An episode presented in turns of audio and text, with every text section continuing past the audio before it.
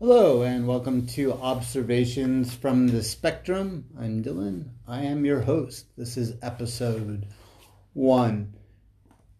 Slaves of capitalism die on Mars. Let me, let me paint the picture I see for you. Some may see it as a conspiracy theory. I see it as a plausible truth.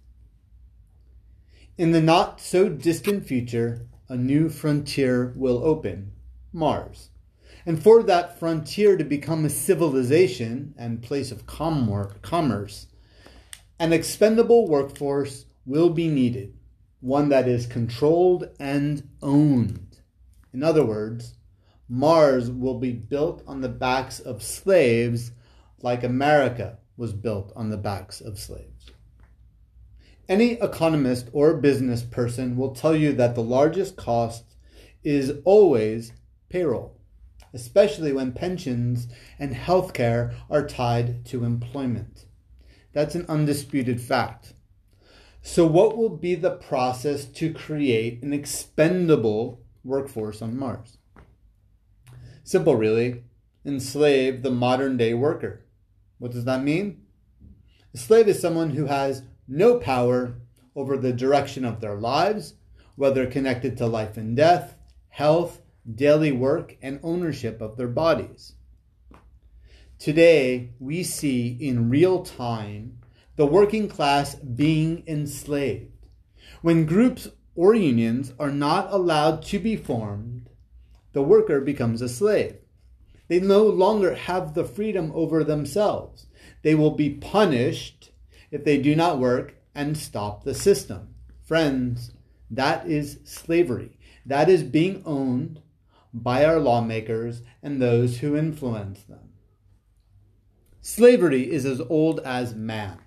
In ancient times, slaves were spoils and the result of war. In modern day, slaves are the result of a capitalist system that views workers' lives as expendable, meaning if you die, the system does not care.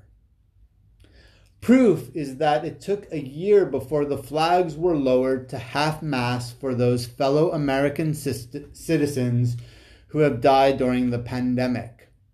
If we were de- deemed important or valuable, our senators and governors would have fought that fight early on. Slavery in America has been sold as an issue concerning race the remnants of slavery are. But at the core, slavery is just capitalism's way of creating a free, expendable workforce in which the worker has no rights or control over anything their bodies, their health, their wages, their future. At the end of the day, the future of our lives is in our hands. If we unite despite our differences, for a living wage, healthcare, and higher education, among other things, we may be able to shift the tides.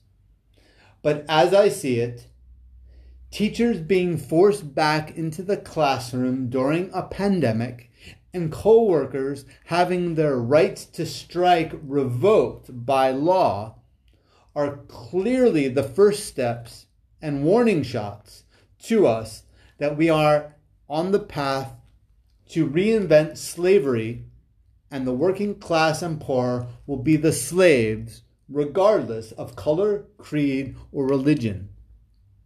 It's time to unite and take back the freedoms granted to us in the U.S. Constitution. Thank you for listening. This has been a podcast by Observations from the Spectrum. Thank you. Have a great day. Ciao.